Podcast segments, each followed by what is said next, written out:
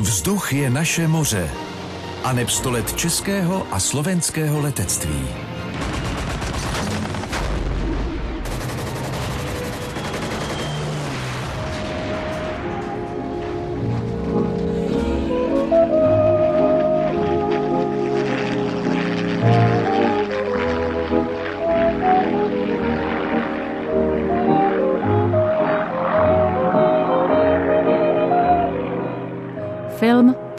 Tmavomodrý svět a českoslovenští piloti v RAF.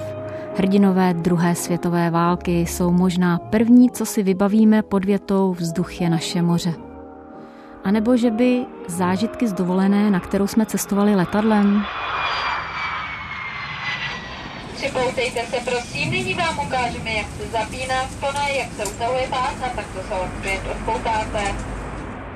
Ať tak nebo tak, touha lidí vidět svět z ptačí perspektivy je stará jako lidstvo samo. Ptáci jsou na zemi o poznání déle než my lidé, možná proto jim Bůh věnoval křídla a dar létat. Člověka zase obdařil mozkem, aby si poradil sám. První zmínky o leteckých pokusech na území budoucího Československa spadají do doby kolem roku 1760. Tehdy si podle jedné z pověstí Vítfučík zvaný Kudlička sestrojil proutěná křídla potažená suknem, na která připevnil prasečí měchýře plněné bahením plynem. A s nimi se pak pokoušel létat. Kudlička se nad travnatým svahem rozeběhne, chvíli čile mává rukama z křídly, v nejvyšším bodě nad svahem se odrazí a opravdu letí. Dokonce mu vítr pomáhá, víš, ani rukama moc mávat nemusí. Pan farář se s ohromením přestává křižovat. V tom přibíhá Alžběta. Svatá pano, proč si to dopustila? Vítr náhle zeslábne a kudlička padá na hráz rybníka. Věřila jsem důstojnosti, že mu v tom zabráníte. Pán Bůh mi odpust, Bětuško. Vítku, ty taky, že mě přemohla hříšná zvědavost a já tě nezadržel. Že jsem ale uletěl aspoň 50 sáhů důstojnosti. Bětko, nebreč. Já se jen bouchnul o kámen do prsou, nic to není. Bába kořenářka pomůže. O pomoc pro spána Boha i o odpuštění. Tímto ti dal výstrahu. Neboť kdyby Bůh chtěl, aby člověk létal, dal by mu křídla. Teď slib, že navždy zanecháš této pošetilosti. Kudlička od své pošetilosti upustil, ale naštěstí bylo ještě spousta dalších, kteří v leteckých pokusech pokračovali. Ve světě to byli například bratři Lilientálové, Wrightové anebo Louis Blériot, kterému se v roce 1909 podařilo s motorovým letadlem přeletět kanál La Manche.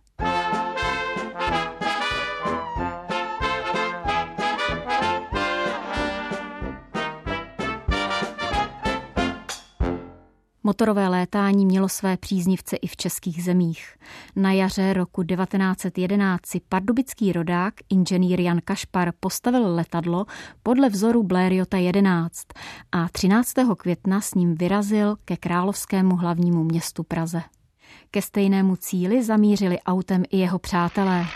Ale kdy ten náš kluk vězí, pane redaktore? Jsme u Českého Brodu a podle mých propočtů by to už měl být. Aby tak zabloudil. Tamhle, podívejte, letí, on letí. Oh, taková krása. Šlápněte té Laurince na plyn až k podlaze obře. Rád bych telegrafoval z místní pošty, že přesně v 7.08 přeletěl náš hrdina nad Českým Brodem a směřuje ku Praze. Držte si klobouky, pánové. Pane redaktore, budete mít svého solo kapla. Ten náš rošťák to dokáže. Potatil se. Má být pokoj. Mm-hmm. Ten lesklý modravý pruh pode mnou, vždyť už to je Vltava. Na, na, na, na, na, na, na, na, na. A pode mnou zlatá kaplička. Národní divadlo. Ale co to? Zvedá se mlha. Ztrácím viditelnost, musím rychle na druhý břeh. Tam je ještě viditelnost dobrá. Mlha přede mnou, mlha za mnou. Ne, nesmím minout. Velká chuchle, kdy už budeš? A konečně, dostihové závodiště. Páni, těch lidí. Přišla celá Praha. A co to já sá po kraji, ty sokolíku můj? To tisícové dívají se vzhůru na let tvůj. Halo! Lidičky, děkuji.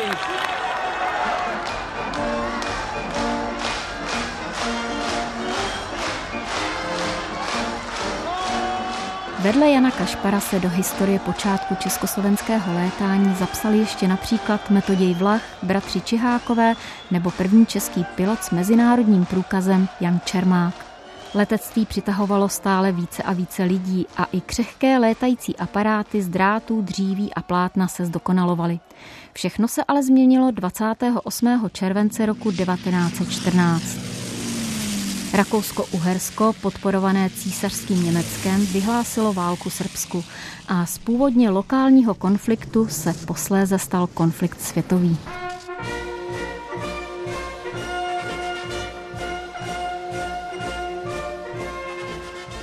Mým národům. Bylo mým nejvroucnějším přáním, abych léta, která z boží milosti jsou mi ještě dopřána, mohl zasvětit dílům míru a uchránit svoje národy před těžkými obětmi a břemeny války. V radě prozřetelnosti bylo jinak rozhodnuto. Pletichy protivníka plného nenávisti nutí mne, abych na obranu cti svého mocnářství, na ochranu jeho vážnosti a moci, k zabezpečení jeho državy po dlouhých letech míru chopil se meče. Spoléhám na statečnou, obětavým nadšením naplněnou branou moc Rakouska-Uherska. A důvěřuji ve všemohoucího, že mým zbraním dopřeje vítězství. František Josef vlastní rukou. Válka, jak víme, se nevedla pouze na zemi, ale přestěhovala se i do vzduchu. Zajímavé je, že letci z českých zemí, budoucího Československa, bojovali v obou znepřátelených blocích. Nejvíc samozřejmě na straně Rakouska-Uherska. Na západní frontě jich nakonec válčilo devět a mezi nimi například Vilém Stanovský. Na svou poslední bitevní misi jsem vzlétl na samém sklonku války, doslova pár hodin před vyhlášením příměří 8. listopadu 1918. Měl jsem stejný úkol jako vždycky – postřelovat nepřátelské zákopy, ničit živou sílu protivníka a případně bránit proti útokům německých letadel. Německé letectvo bylo ale až do posledního okamžiku velmi aktivní, na rozdíl od pozemních útvarů, které už rezignovaly a jejich ústup se často měnil v úprk. A sakra! Myslím, že jedno německé letadlo jsem se střelil. Ale koupil jsem to prudce k zemi. Pokusit se uniknout. A hlavně přeletět frontu. Nesmím padnout do zajetí. Za to mě střílejí. Ale ten Němec naštěstí stoupá. Myslí si, že mě se střelil.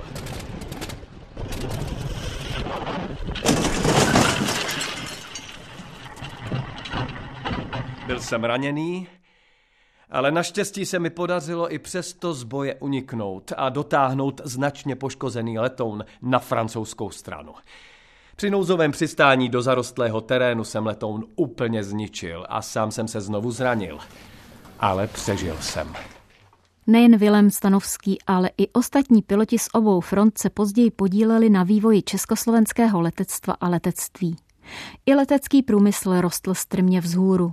Vždyť v roce 1928, to je pouhých deset let po válce, mělo československé letectvo 95% výzbroje vyprodukované doma, ať už šlo o licenci nebo vlastní konstrukce. Vzduch je naše moře a nepstolet českého a slovenského letectví. Vzduch je naše moře – Rčení, které vzniklo krátce po vzniku Československé republiky a patrně v důsledku toho, že po rozpadu Rakouska-Uherska ztratil český a slovenský národ přímý přístup k moři. Zánikem této důležité komunikační cesty vznikla myšlenka, že by ji mohla nahradit vzdušná doprava.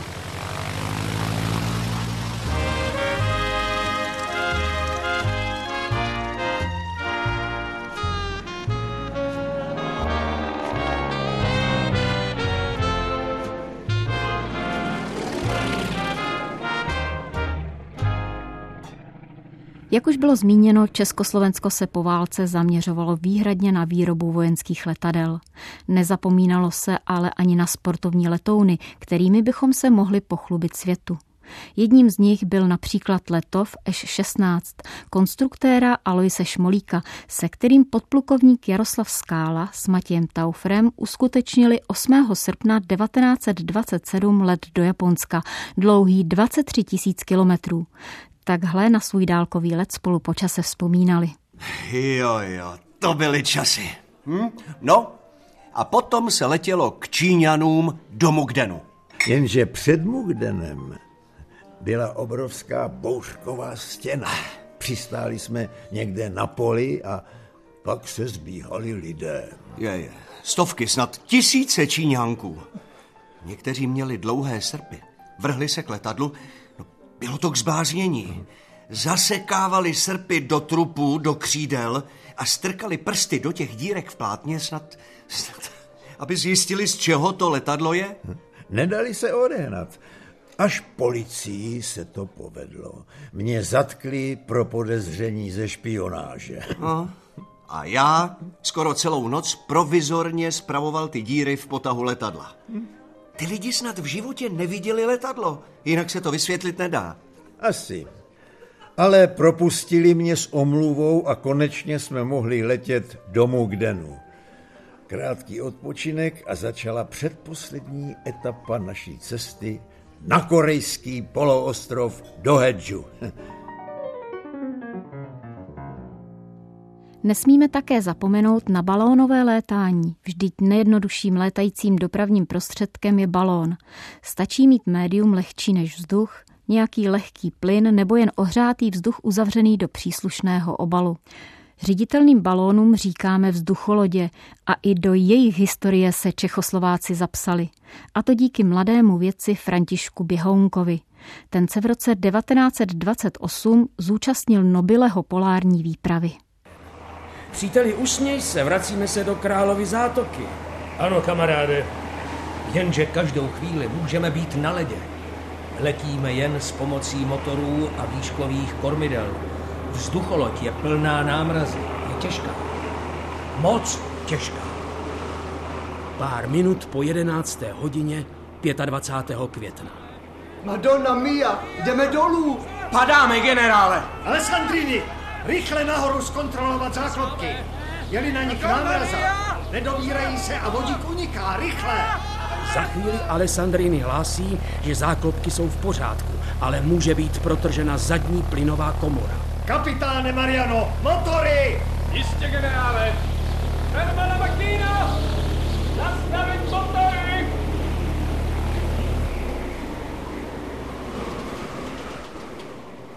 Ale vzducholoď stále klesá, rychleji zadním koncem. Chytám se zábradlí kabiny. Okenkem vidím, jako by let proti nám letěl a měnil se z jednotvárné plochy ve staker, přeházených v divokém chaosu a oddělených místy kanály mořské vody. Sevřu pevněji zábradlí a zavírám oči. Teď je všemu konec.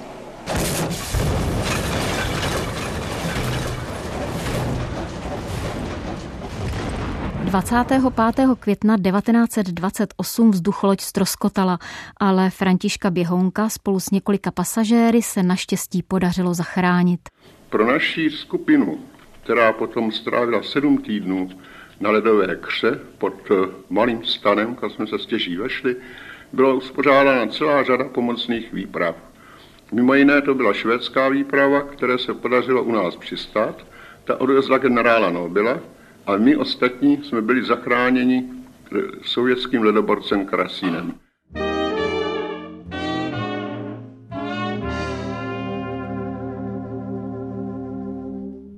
Vedle významných pilotů první světové války, podplukovníka Jaroslava Skály nebo profesora Běhounka jsme v meziválečném období sbírali nejvyšší ocenění i na akrobatickém nebi. A to nebylo všechno.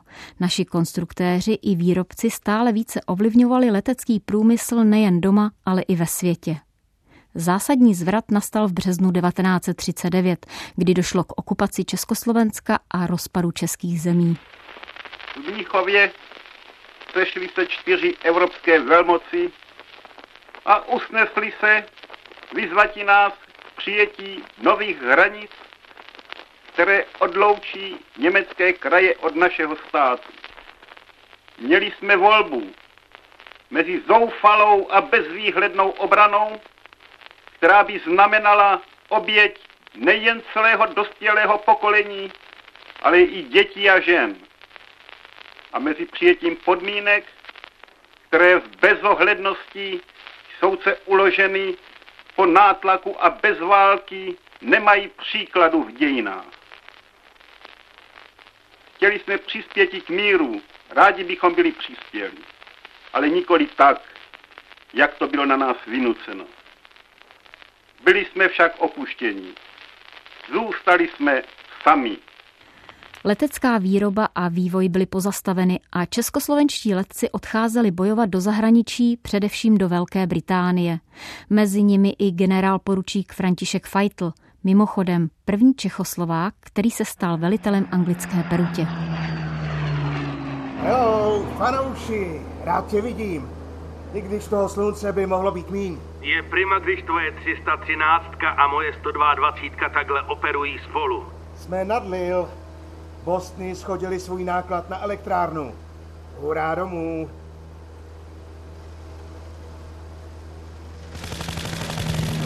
Morning, friends. Bandits ahead. Bandits 12 o'clock. Butcher, kamarádi, bacha, jdu na vás pravá. Nekpaj, pro boha uhni. Jeden náš to schytal. Pavlík klesá dolů v plamenech. Jdu po něm, čourovi. Dostal jsem ho. Kamaráde, nekochej se. Máš Messerschmitta na zádech. Pozor! Dolů! Dolů, sakru! No. Tohle bylo ofous. Vracím se do Anglie. Kde jsou? Bošové se rojí jako srštit. Hodím! McPie! McPie! Butcher! Falling down! Motor je kaput!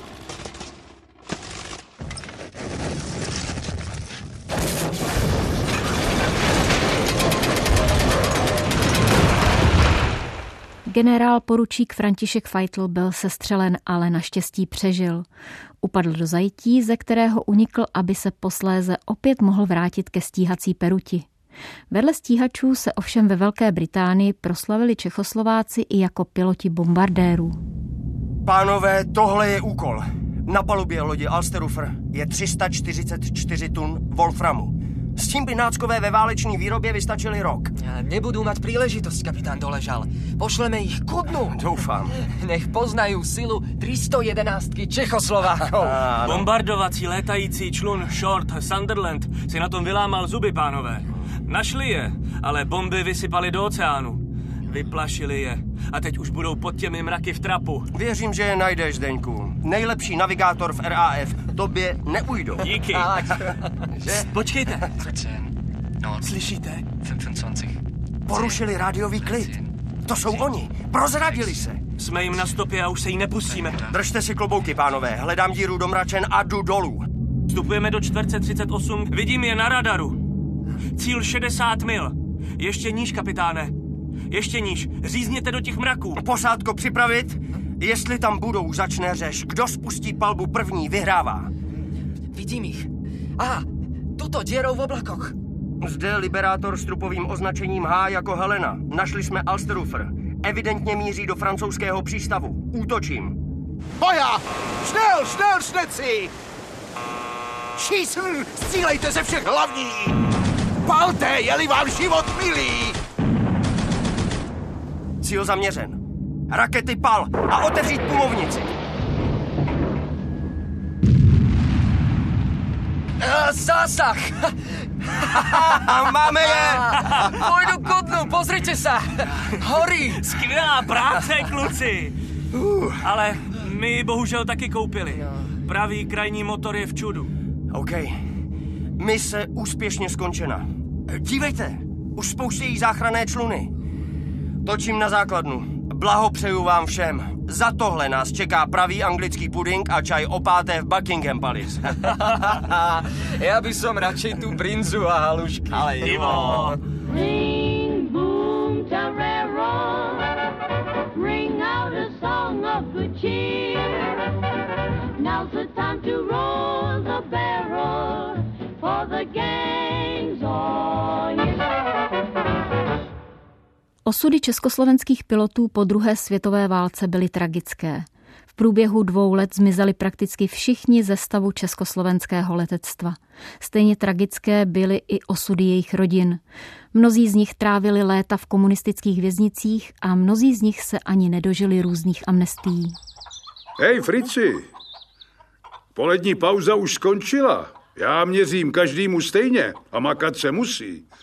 Vykydáš prasatům a naložíš to na valník, ať se to může odvést. Jsem Němec. Skopčák, řeklo by se. Ale vítězové ke mně byli milosrdní. Takže tady jen kydám hnůj, jinak jsem na svobodě. Až to budeš mít, složíš tamhle to dřevo. Jasně, pane Rybka. A může ti s tím pomoct tamhle novej. Kdo je to? Jaký maňák. Jiří. Z Prahy. Aha. Je tady za trest. Prej politický. Nevíte, co proved? Je to bejvalej letec. Prej vyzradil vojenský tajemství, nebo co. Tak ho šoupli do kriminálu a pak jsem taky mohl skončit na nucených pracech. Jistě byl ve válce, jako já. V té, co před šesti lety skončila. My dva jsme stáli každý na opačné straně fronty. A teď tady spolu skládáme dřevo. Už toho dřeva nechte, chlapi. A pojďte na pivo. To jsem rád, že jste si mi tady nevěli do vlasu. A proč bychom měli, pane Rybka? No proč? Skopčák a pilot RAF?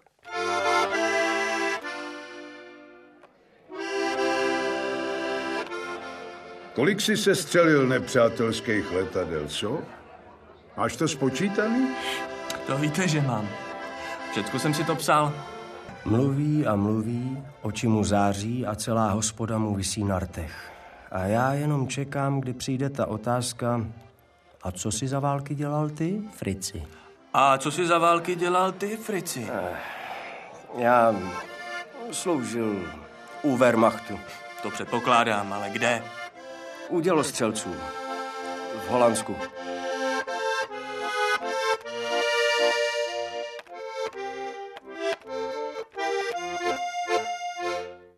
Plné rehabilitace se českoslovenští piloti, včetně Jiřího Maňáka, dočkali až po listopadu 1989.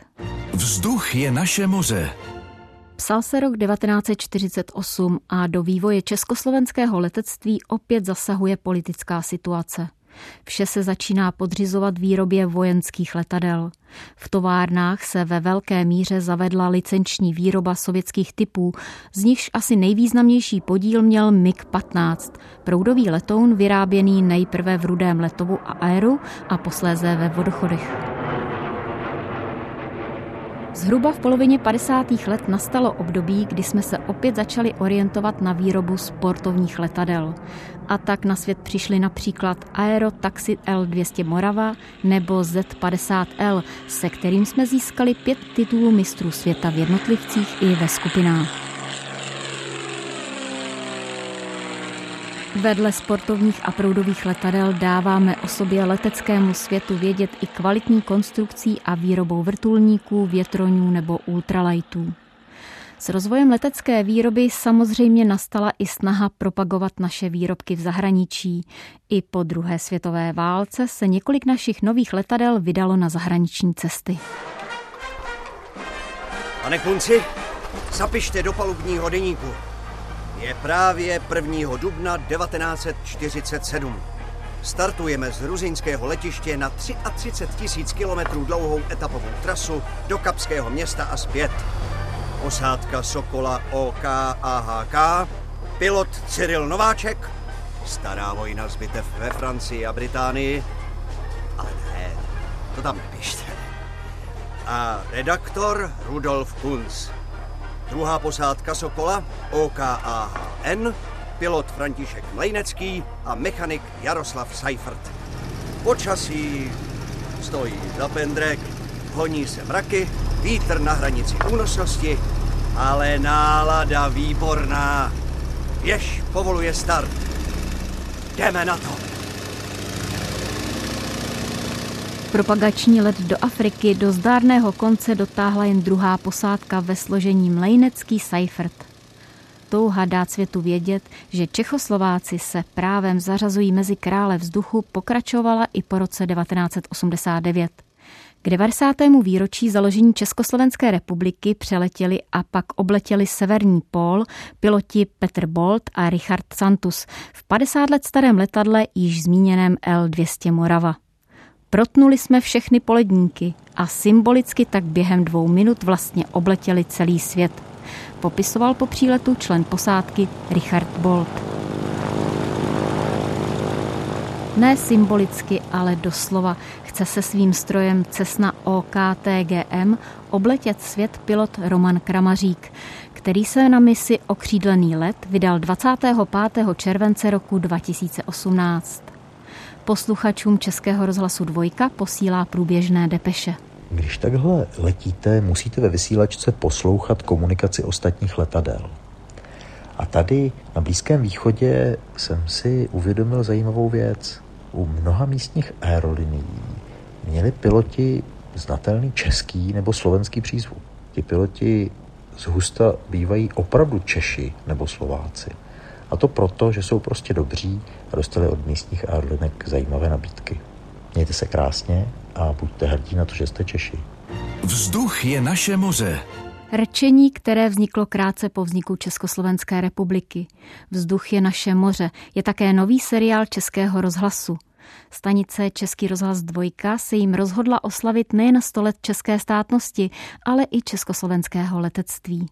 Máte jedinečnou možnost seznámit se s historií od dob středověku až po rok 2018. Po tři měsíce můžete spolu s námi prožívat spoustu leteckých pokusů, dobrodružství, osudů a chvil, které umí napsat jen sám život. Vstupte spolu s námi do světa, na který můžeme být díky československým pilotům právem hrdí.